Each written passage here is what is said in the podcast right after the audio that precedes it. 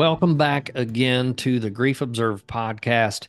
I am your host, Brad Morrell. I want to thank you for being here today.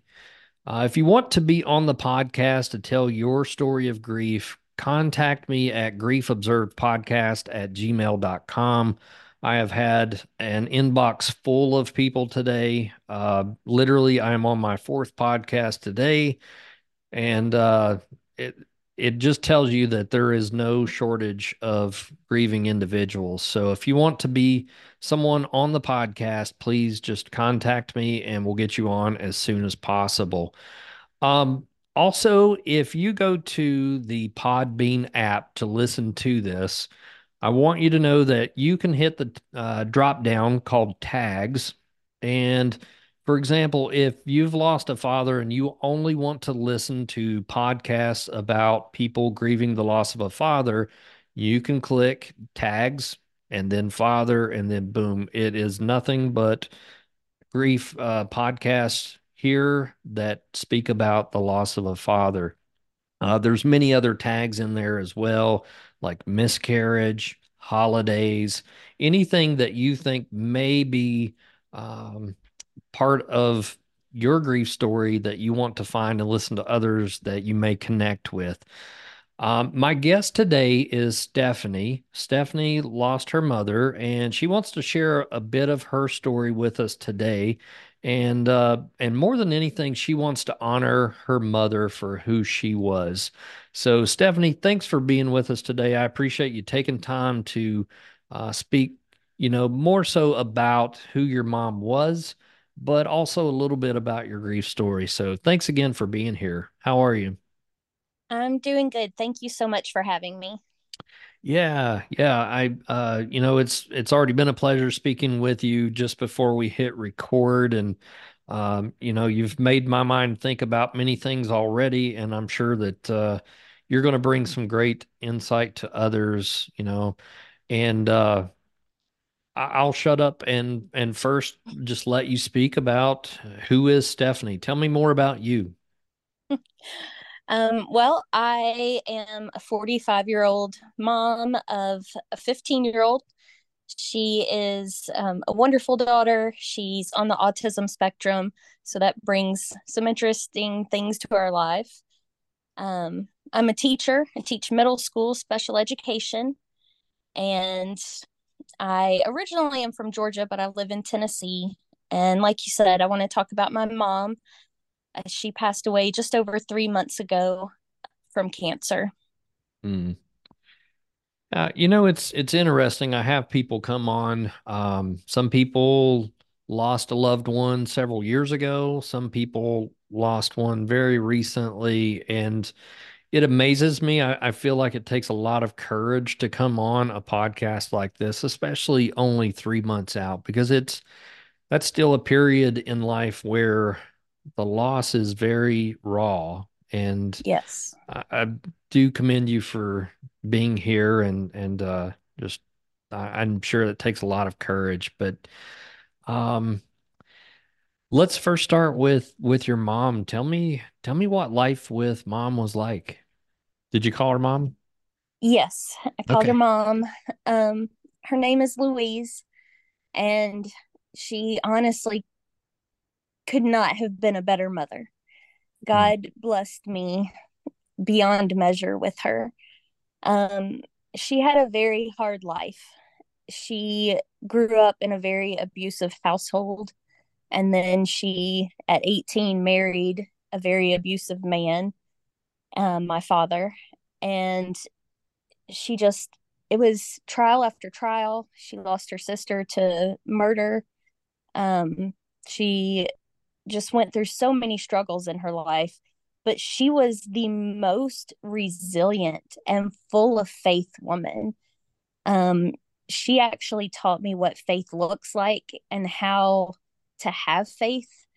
I think faith is a very intangible thing for many people, but I saw it daily in my mom. So it, she just grew that faith within me. Wow. Um, she prayed all the time and i mean our, my childhood was very tumultuous and every time we were in bad situations, her faith just shone through and the strength that she had to go through so many things is still just mind boggling to me. Um, so when she got cancer, when she was 42, uh, it was very devastating. She was initially diagnosed with breast cancer that had metastasized and was given about six months to live. But God had a different story. And while I feel sometimes a little guilty about this, and she did too, we had more than 20 years together after that diagnosis. And wow. it was a part of her testimony because there were literally doctors she saw that said it's impossible for you to still be alive.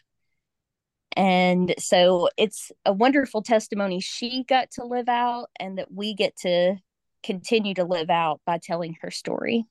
That's it. And that's that is how I think we keep the memory of people alive is to continue telling their story.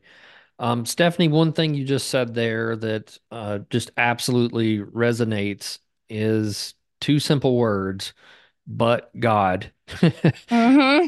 and you know, I hear that uh, definitely in the Christian world, and and I don't think that we can take it too lightly. You know, a lot of times we see people um, in situations where we just feel like there is no other way and then it's you hear but god and it's like mm-hmm. a whole new path is cut so here's a woman diagnosed with cancer at 42 and you know doctors are stating you you have 6 months to live and then they're stating I don't know how this is possible and mm-hmm.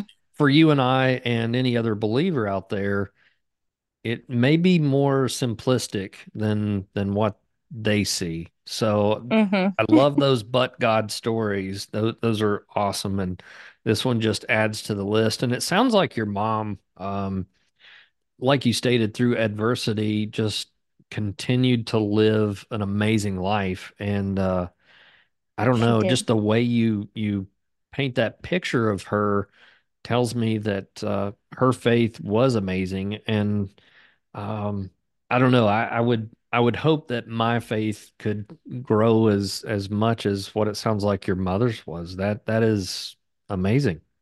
It, it truly truly was and I I hope I can be, I mean, a fraction of the woman that she was.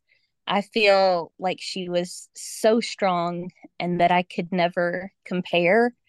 Um, but I know God strengthens each of us. And so that's what I have to hold on to. Um, she had cancer multiple times. Um, they never said she was in full remission. Um, she dealt with bone cancer, cancer in her blood and her lymph nodes, lung cancer, liver cancer. Um, ultimately, she passed from it spreading to her brain. Mm. But God also showed up there too. She was diagnosed with brain cancer January 23. And they did treatment, but they were not hopeful and her radiation shrunk the tumors by half wow. and allowed us to have a little more time. I thought we would have more, but um, she passed in October. Hmm. Well, I I definitely hate that you've gone through this. Um, tell me more about, you know, we we kind of touched on this before we uh, hit record, but that anticipatory grief, how mm-hmm. long was that? I mean, obviously, okay, you saw your mother struggling with cancer at age 42. How old were you then? Um, I was about 13. So, what was your initial thought whenever she was diagnosed back then? Did you were Actually, I'm thinking or? of a different time. I was 20 ish. 20 ish. Okay. Sorry. Still, that's okay. That's no problem. Yeah, I was I was devastated. I lived in a different state. Um, like I said, I grew up in Georgia and my family is still in Georgia. So it was very hard being apart from her.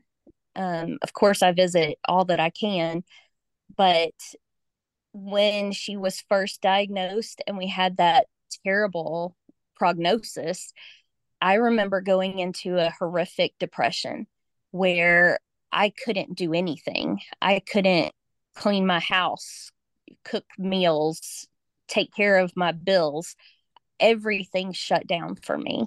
Mm. And it was, I just couldn't fathom going on without her.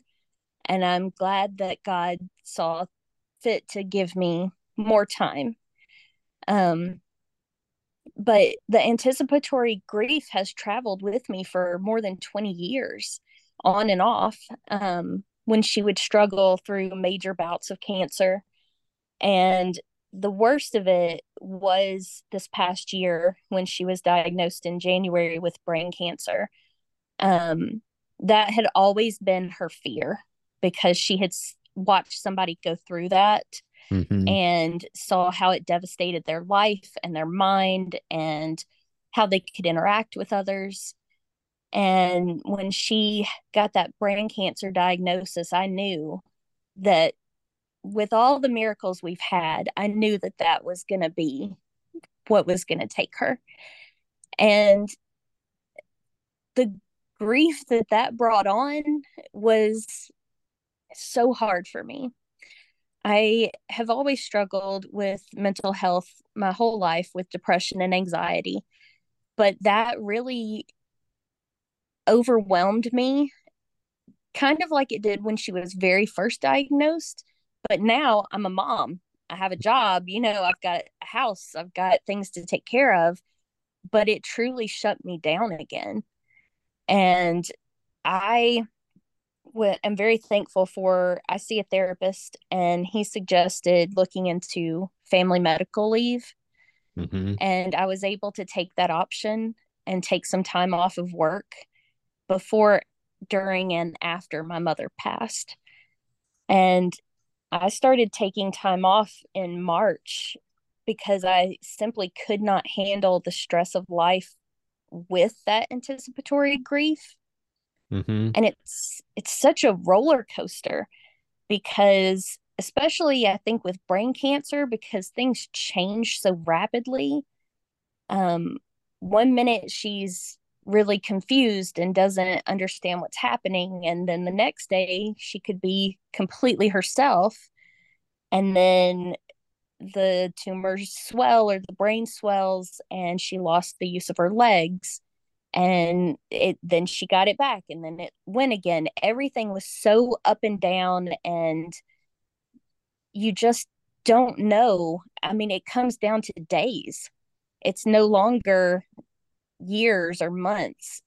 You start thinking in days and every phone call becomes is this the last time i'm going to hear her voice mm. so i didn't even realize there was a name for it until I joined a board on Facebook for terminal cancer mm-hmm. support. And people started talking about anticipatory grief. And I thought, wow, that is what I'm in.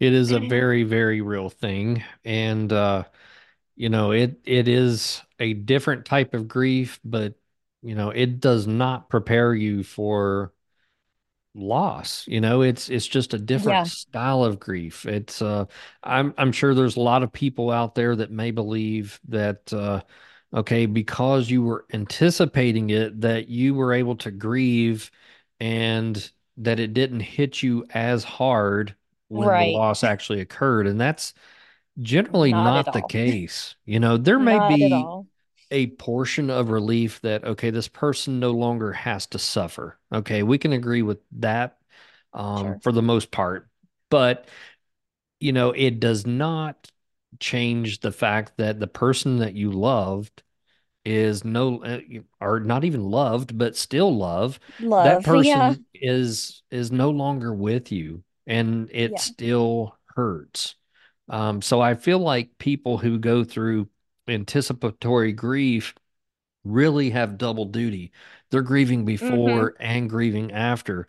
Whereas um, someone with, uh, you know, a sudden loss, they don't Mm-hmm. have that before. You know, it's um, one of my great friends. Uh, he he lost both of his parents in the same year due to Alzheimer's or a form of dementia, and um, it was just he he called me up and he said, Brad, uh, pray that your parents just drop over dead. And he said, I know you don't Uh, understand this right now, but he's like, this watching and waiting was the worst mm-hmm. part of his life. And, you know, when I hear stories like yours and his, um, it does, you know, to the degree that I can, I understand what he's stating. And I think it is because, like I stated, you're grieving double duty Mm-hmm. um, one thing that I want to at least bring out before we go forward is the fact that I think you've got your own but God story, and a lot of that intertwines with your mother. Absolutely.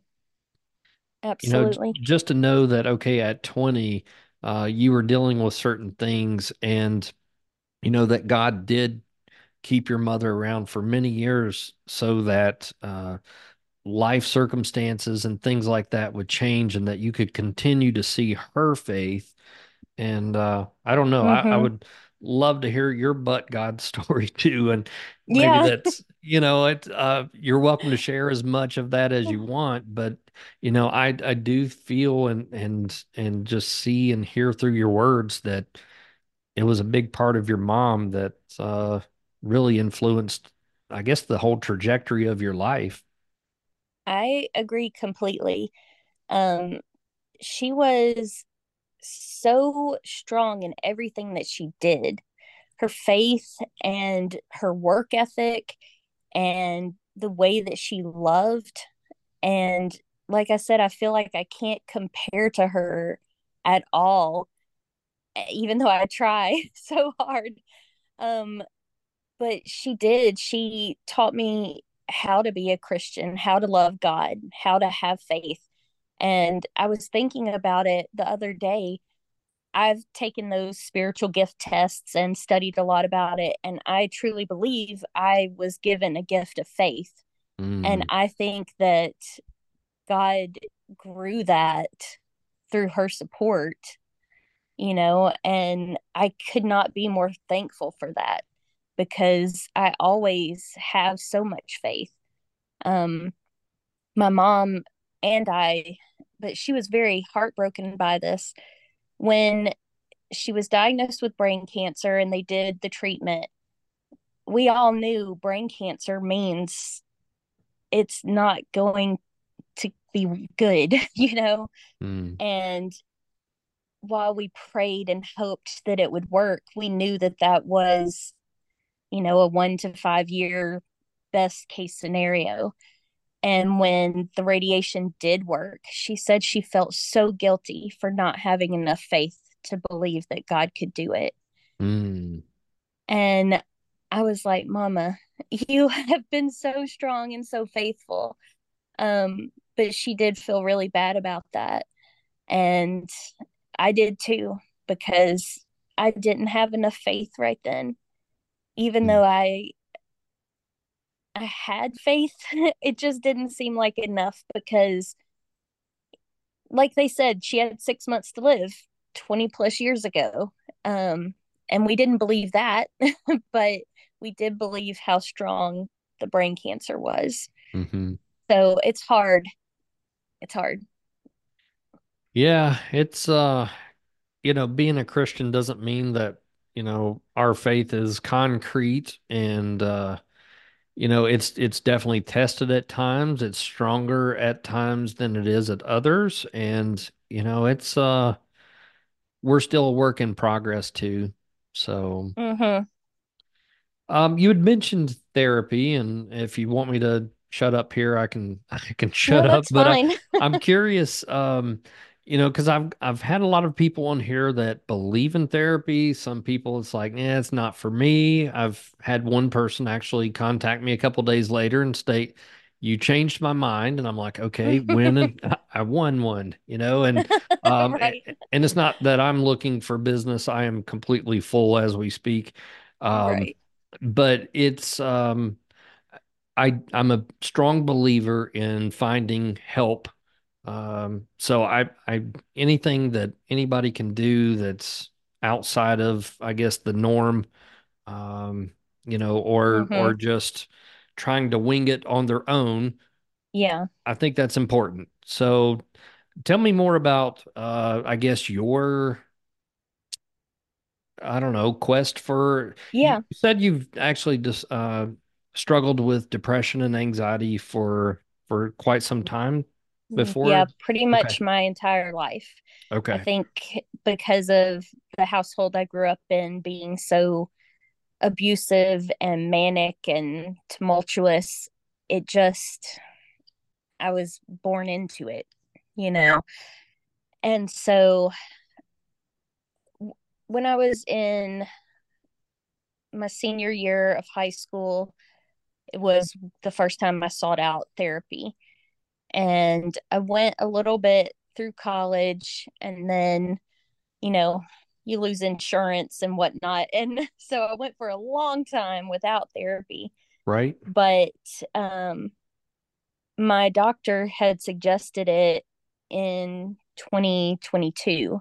And I feel like that's part of my God story because God knew what was coming in 2023 and Mm. that I would need that support. You know, Um, that's interesting you stated that because um on an upcoming episode, we've not scheduled it yet, but one of my best friends ever um is coming on and I was in a band with him and his brother, uh, me and Mike, the guy that will be on the show.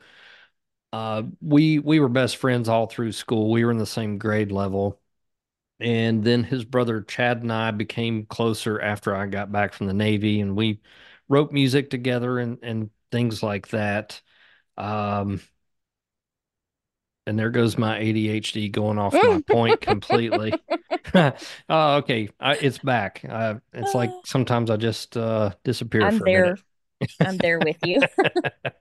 So, yeah, I think it's because I take the long way to the story. I don't know. Same.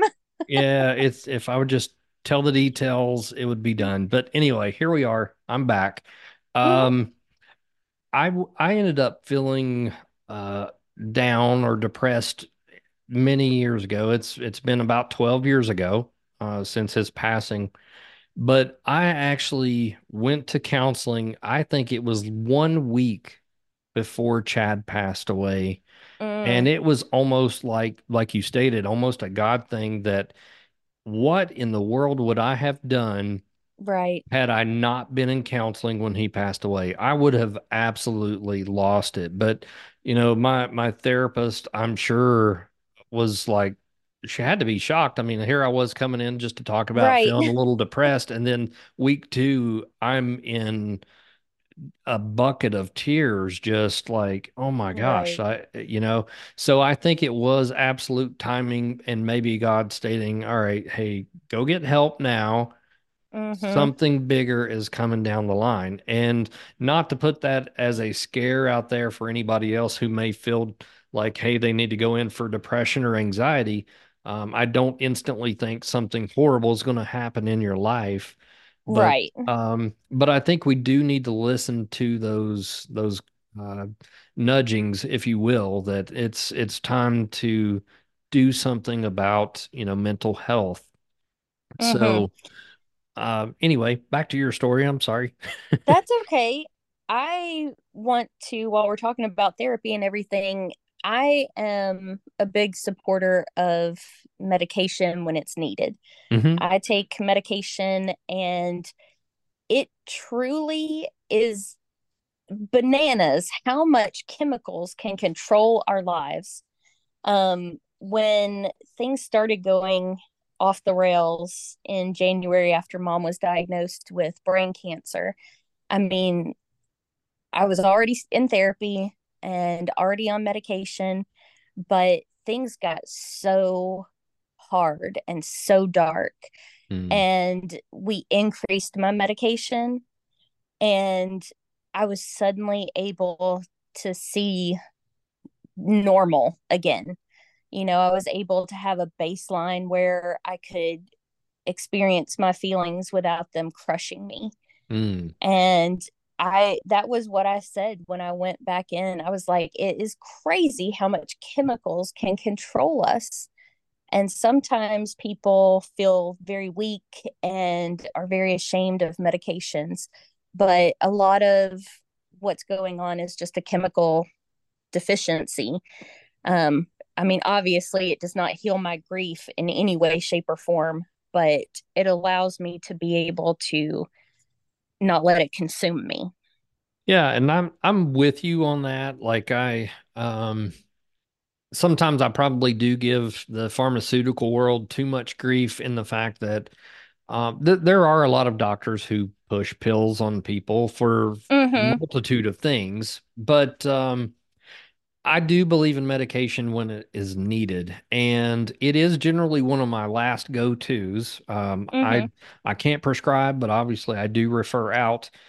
You know, I, if somebody comes to me, I'm first going to see, is there a way around this, you know, through uh, whether it's cognitive behavioral therapy or EMDR or something that can uh, maybe relieve this person of depression, anxiety, trauma.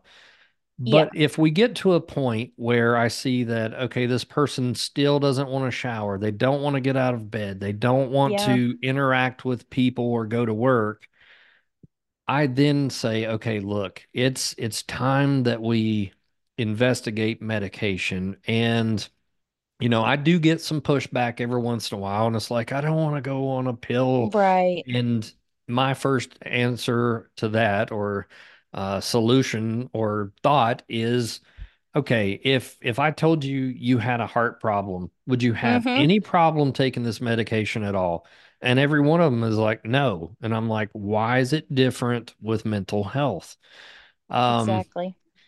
But what I have found with medication is that if I can't get a person motivated or uh, going in life without medication, um, sometimes it's that pill that gives the person enough relief to where they can then start working on the tools that I give them.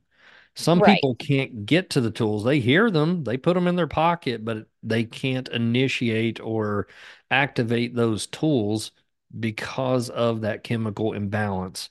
And, you know, there's nothing wrong with taking a pill if that's what's needed.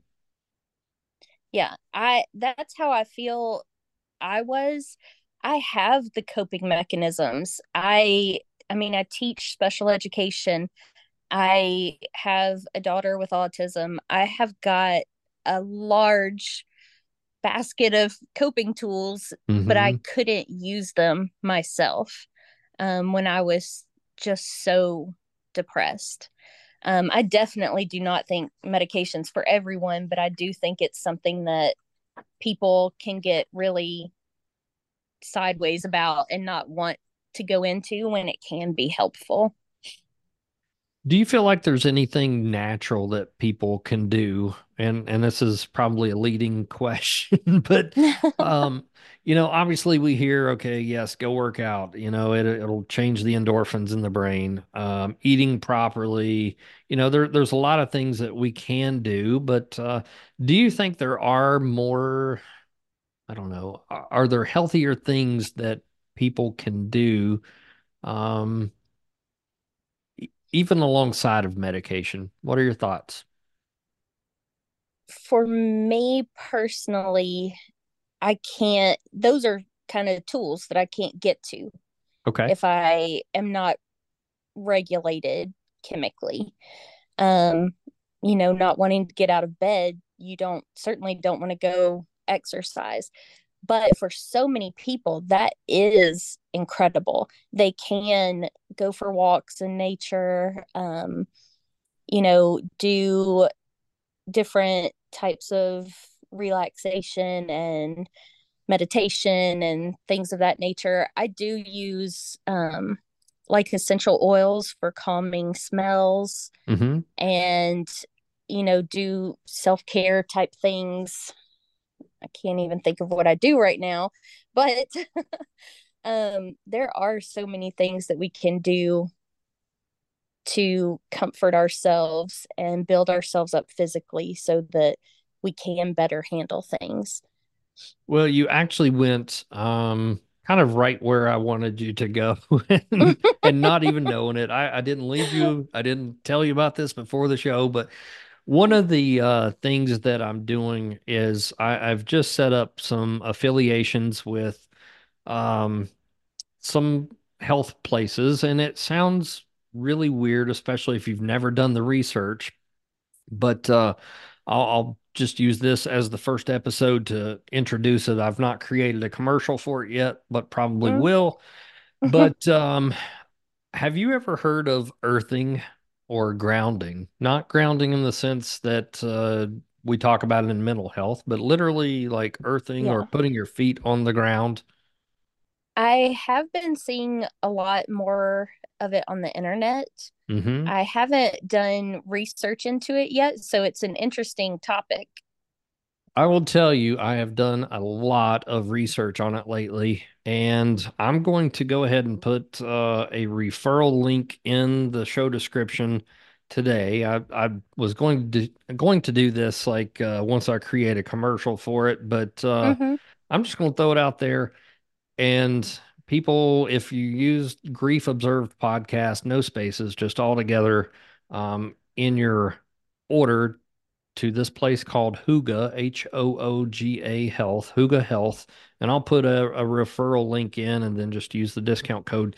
You get 12% off of uh, anything on their website. But what's cool is a lot of their things are already cheaper than using the same company on Amazon. So you're already getting a discount off of the Amazon price plus an extra 12% this is I promise not a commercial. This is horrible.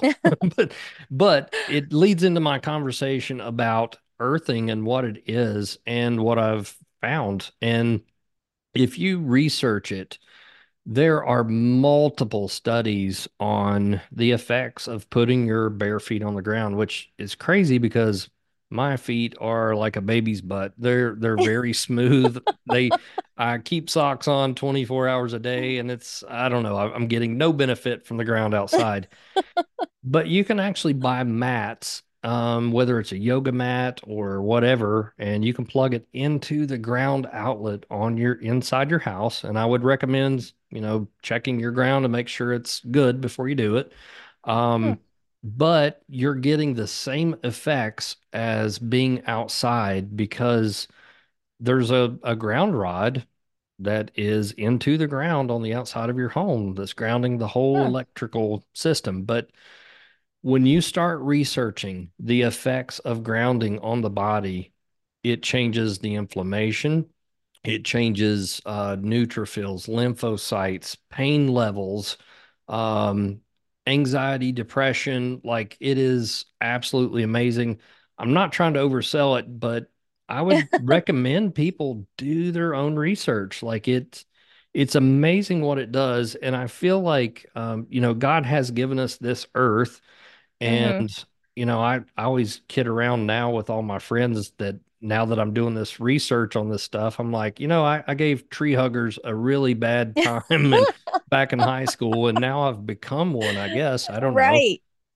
It Um, seems too simple to have an effect, but so many things are like that. it it is, and it it definitely seems very simple.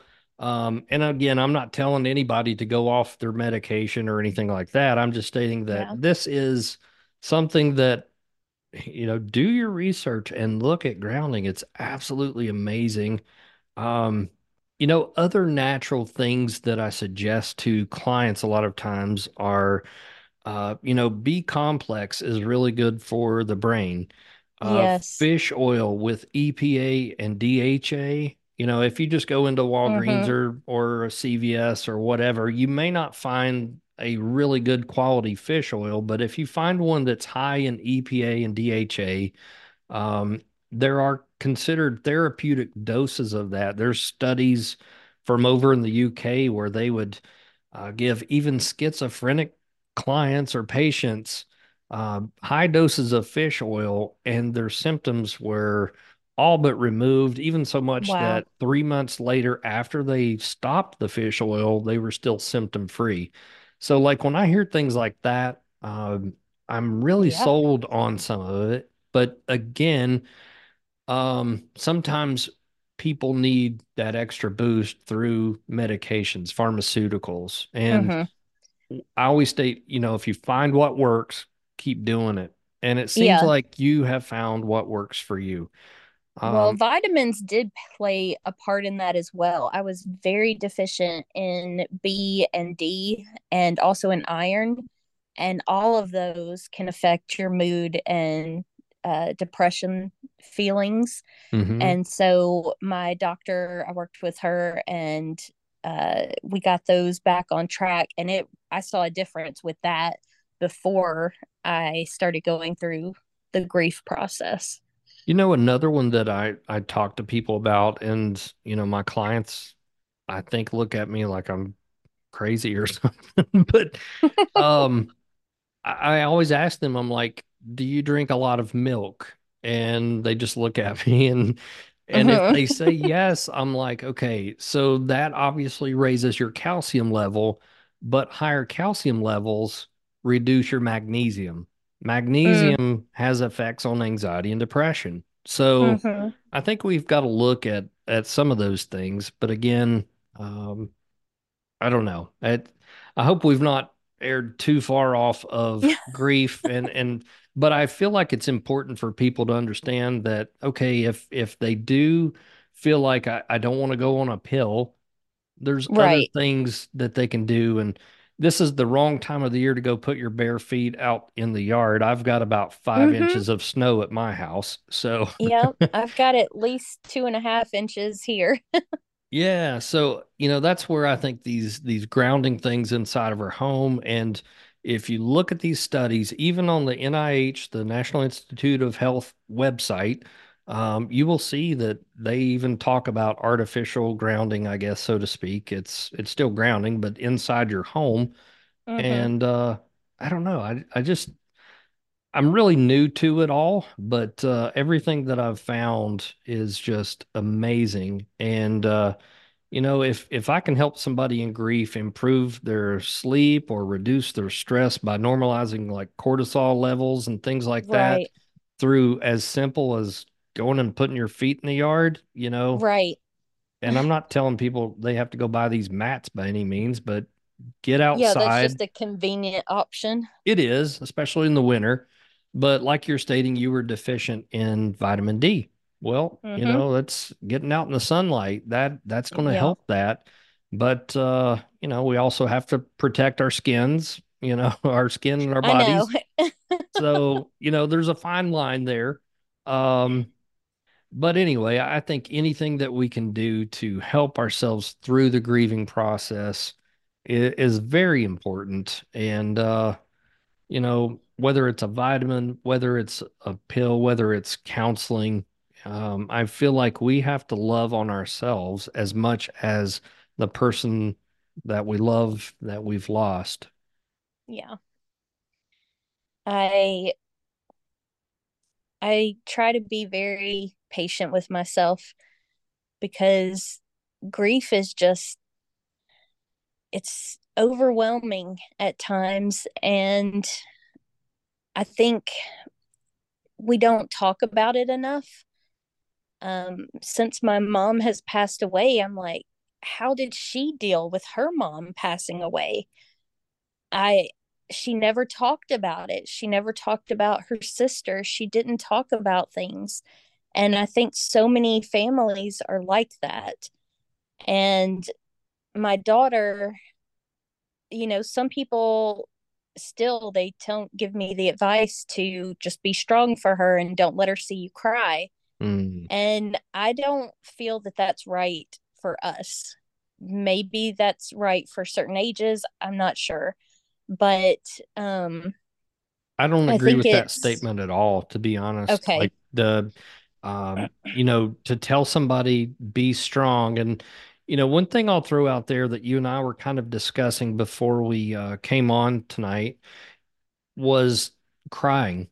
And, Mm-hmm. you know, I, I spoke of uh, you know, our bodies are so wonderfully made that God gave us a neurotransmitter in our tears called leucine enkephalin, which is it's a neurotransmitter that's a painkiller.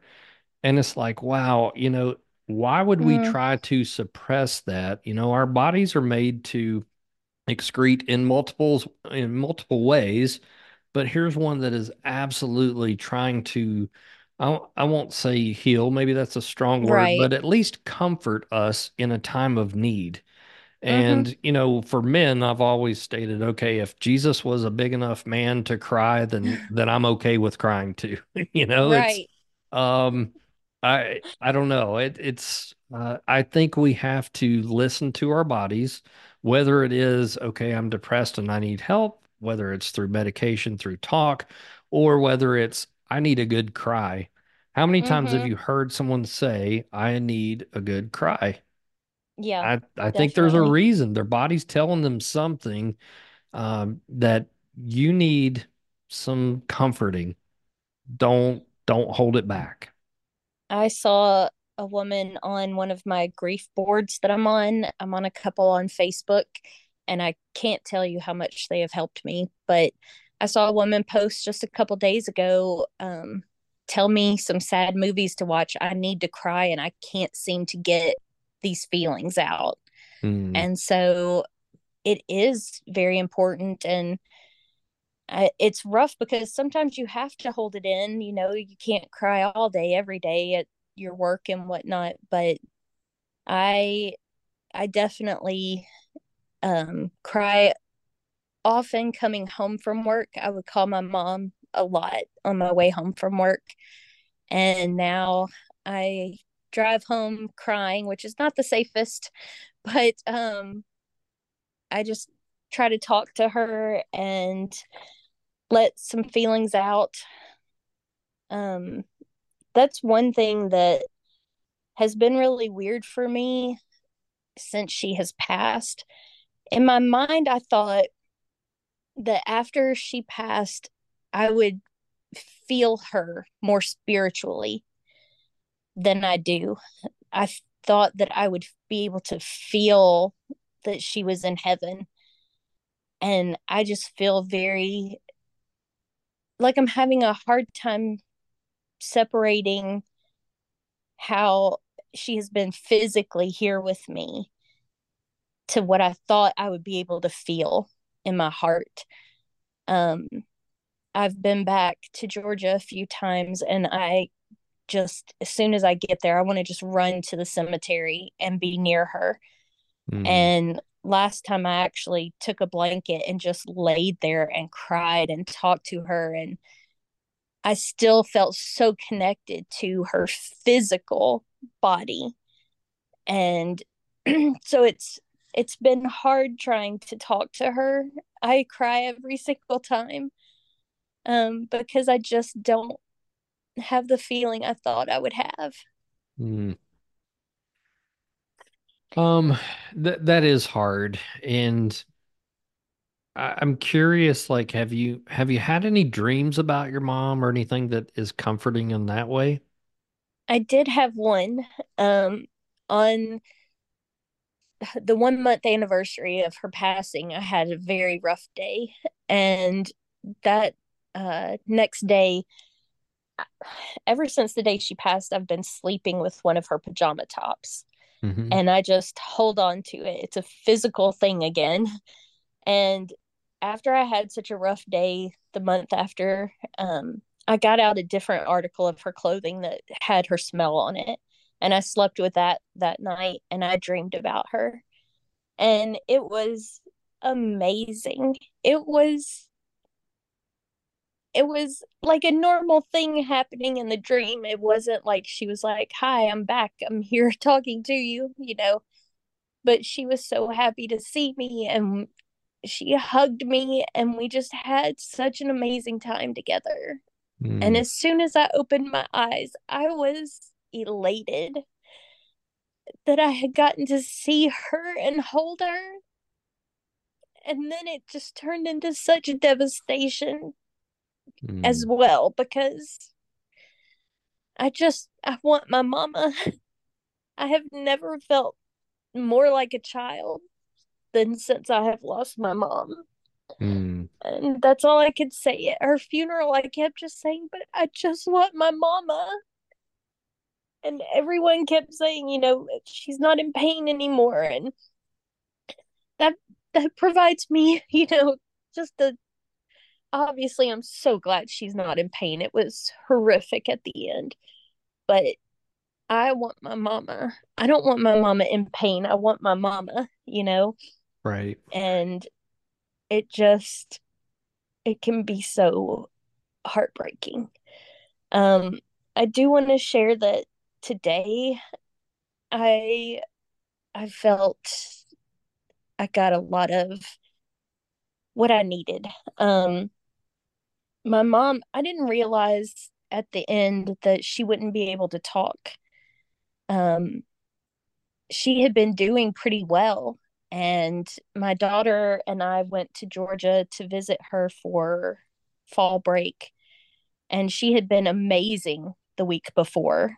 And when we got down there she was just different. She was so tired and that was not uncommon and so i just thought okay well mama you know let's just get you in bed you can just rest up we'll have a great time the rest of the week but she the next day we were able to get her out of bed but it quickly just went downhill and she immediately was unable to talk anymore and so I didn't get the goodbye hmm. that I think I needed.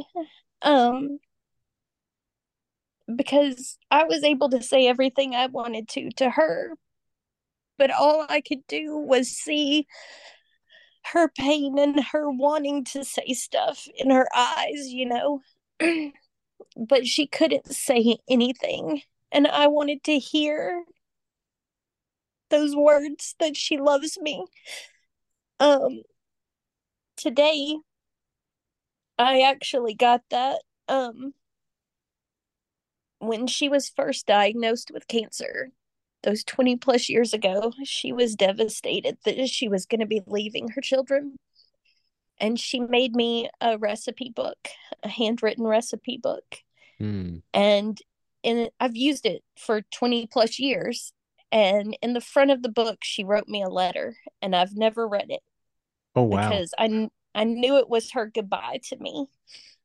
And that's why she did it. She she had told me she wanted to be there with me all of my life and see me grow and have a family and so she wanted me to take these recipes throughout my life you know and so today I finally read the letter.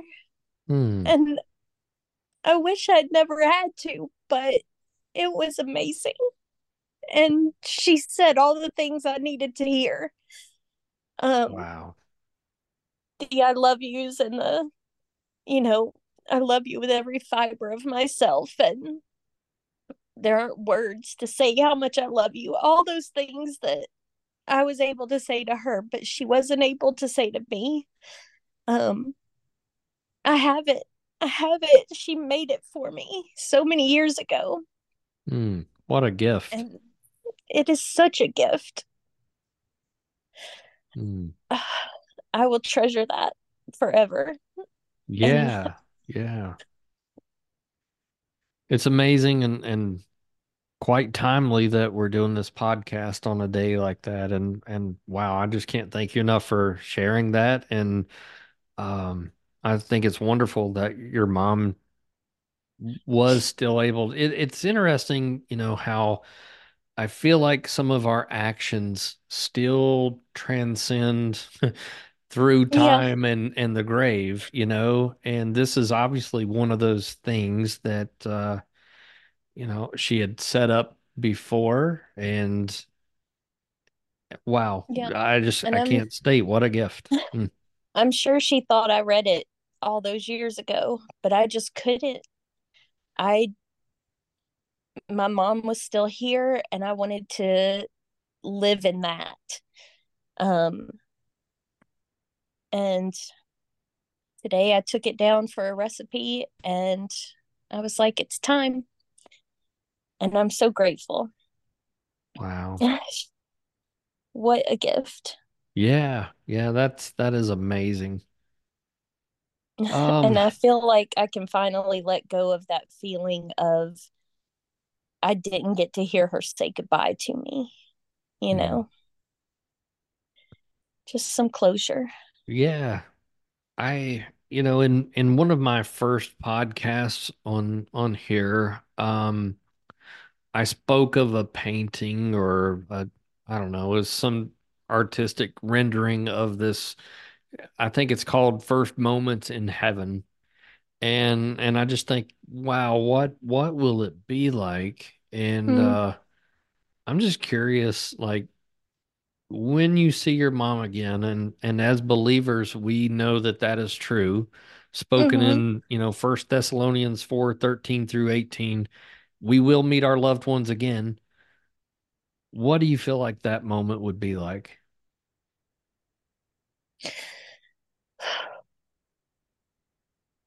I just feel like I would never let go of her again.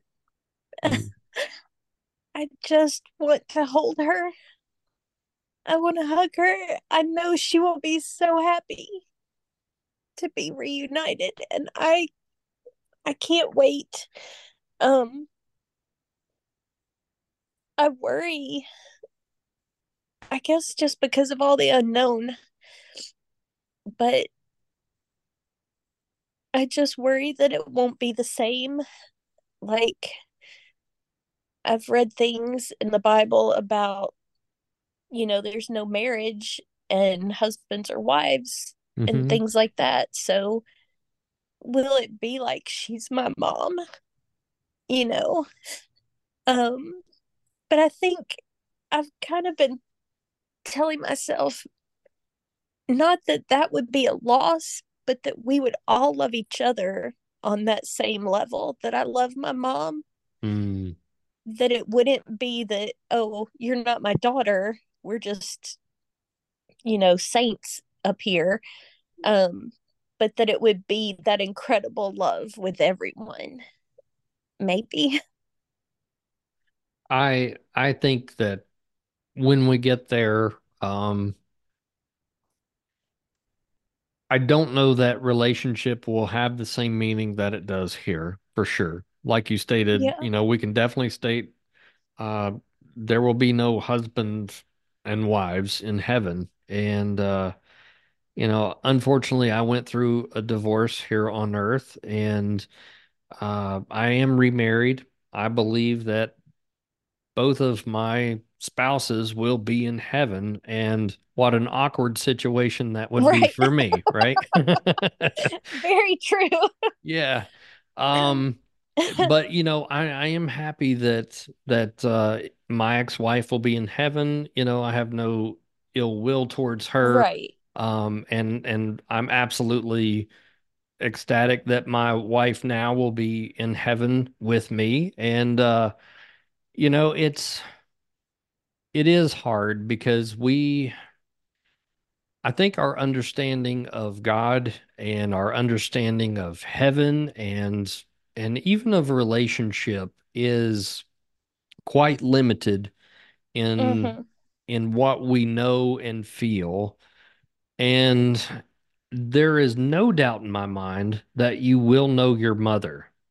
I, I have no doubt in my mind. Otherwise, those verses like in First Thessalonians 4 would be of no value to us. But it it Right. states that we grieve we grieve differently because we have hope. We have hope of seeing your mother again. You know, I'm uh, Yes. I'm certain that even if I don't meet you in this lifetime physically, that Right. I will know you in heaven. Like we, this is relationship, you know, Right. and and I feel like that and just the fact that we will be in so much awe when we get there that um I don't know that we'll get stuck on this on Right. relationship. And, and I think we all will be so happy. It's kind of like the the saying that, you know, I always hear um people say, you know, when I get to heaven, I'm going to ask God about blah, blah, blah. And I'm like, do you really think you're going to care when you get there? I- know that I'm not going to care. I, I'm going to be just so happy. Um, and, and I'm telling you, like the last couple of podcasts I've had, I've been able to talk about this. And, um, you know, when I talk about heaven, it just, uh, you know, uh, the last person that I had on the podcast, I, I asked her, you know, like, what do you think heaven will be like? And, uh, you know, uh, maybe I'll throw that out there for you too. Like, have, do you have any thoughts of just not even, uh, about your mom, but like, do you, do you have any thoughts of, of just the glory and awe that you will be in when you're there? Any thought? I I I struggle with it um hmm because I can't imagine how amazing things will be. And the things that are said in the Bible, various things about, you know, the streets paved of gold and God went to prepare a place for us and mansions and different things, they just don't they can't be awesome enough in my mind hmm to be like, oh, wow, that's what it would be like. It's very hard for me to conceptualize, really.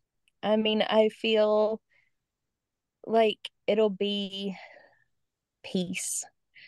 Um, I feel like the closest I feel to heaven is when I'm in church and we're singing, and I can just close my eyes and imagine singing with all the people in heaven.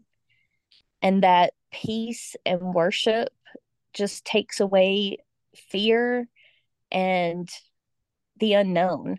hmm I feel like that feeling that I have when I'm worshiping transcends my idea of what it might look like or Yeah. be like individually. Have you ever done have you ever done the Emmaus walk? Are you familiar? Okay. no.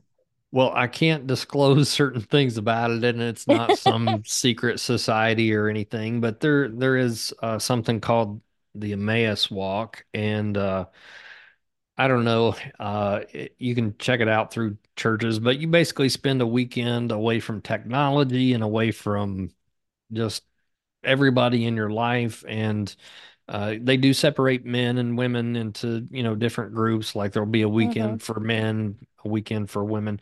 But there is something in that Emmaus walk that um, I can't describe it to you because it's you're kind of, I guess, sworn to secrecy just so you don't ruin it for other people. But there is something that happens that weekend, and it is the closest thing to heaven that I can imagine. I mean, I, I still have chills of that moment, you know, wow. going through it.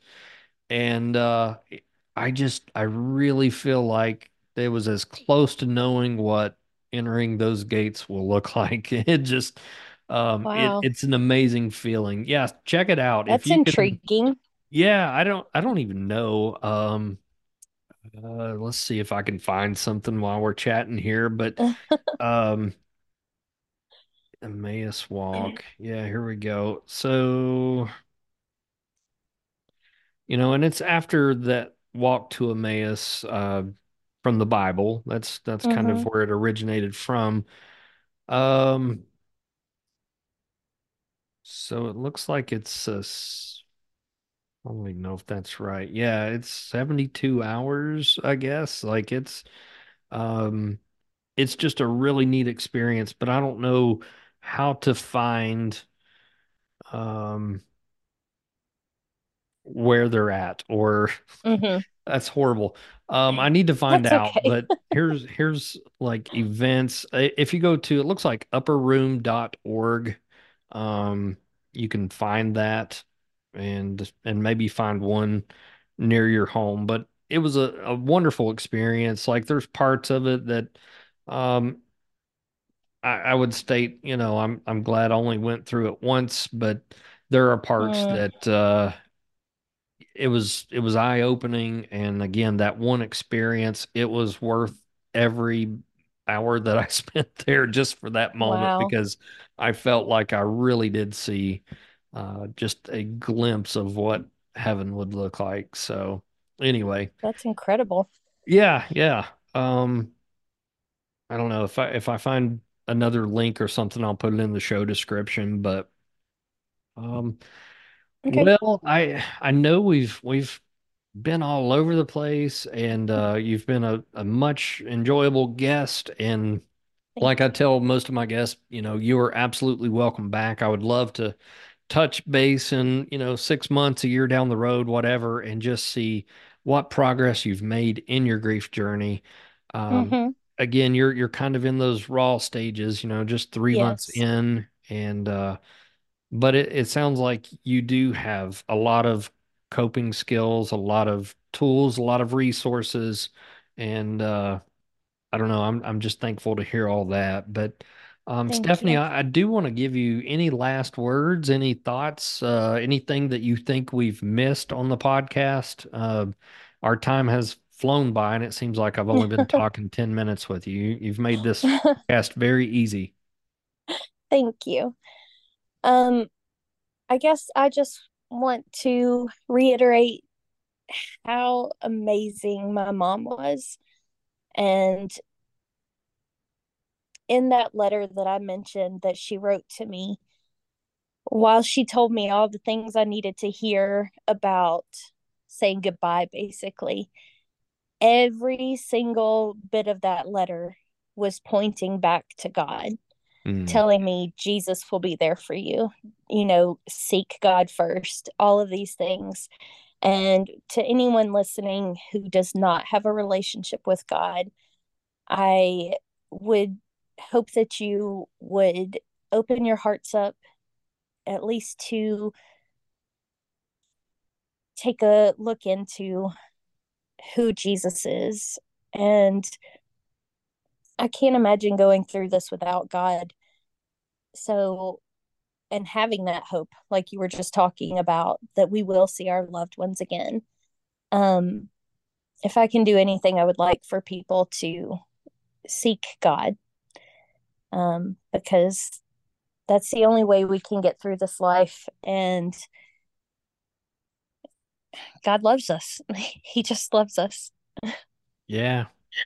I don't know that uh, I could state it any better than that right there. And uh, I uh I don't know. Like I stated, you, you've been an awesome guest and and I can't thank you enough for being here and just sharing um how much your mom meant to you and uh I've been encouraged just by knowing her faith and and knowing how it's changed your life and and I know many others will listen to this and feel the same.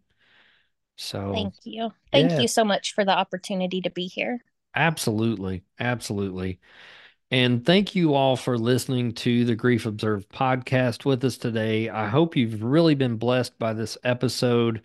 Don't hesitate to contact me if you want to be on the show and uh, be able to tell your story about someone and and maybe be able to honor them as much as Stephanie has done with her mother today. So, thanks again, everybody. We'll we'll see you on the next episode. Have a great day.